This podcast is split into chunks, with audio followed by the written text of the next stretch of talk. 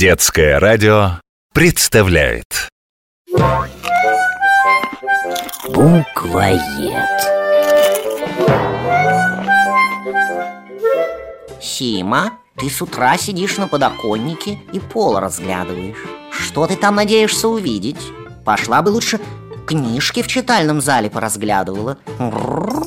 Все больше проку было бы. Котище Пи, посмотри, как солнечный свет играет на библиотечном полу От лучей деревянный пол как будто светится изнутри Вот ведь неугомонный мышонок что придумала. Пол у нее светится.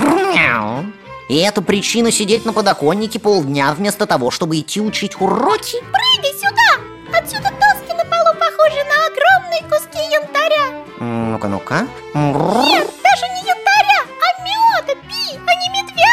Сима, не медвяные, а медовые.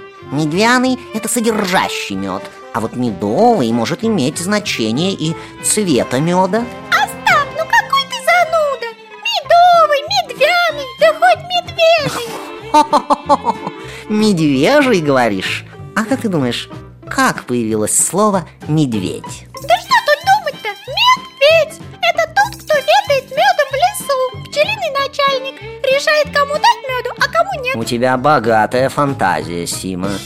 Но в одном ты права. Слово «медведь» и правда связано с медом. Только медведь им не ведает, как ты говоришь, а ест. То есть слово появилось так.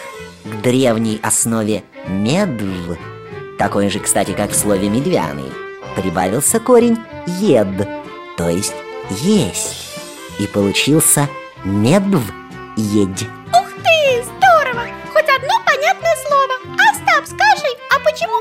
Другие слова не появились так же?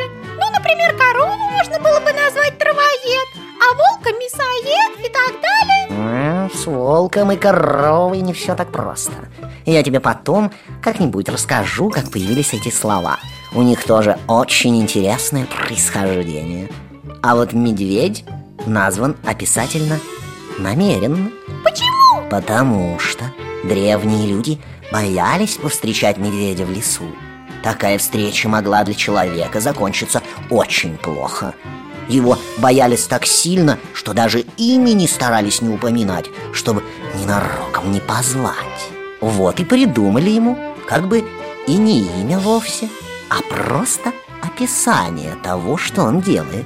Получился медведь. Остап, сколько ты всего знаешь? Это потому, что я очень редко сижу на подоконнике и пялюсь в пол.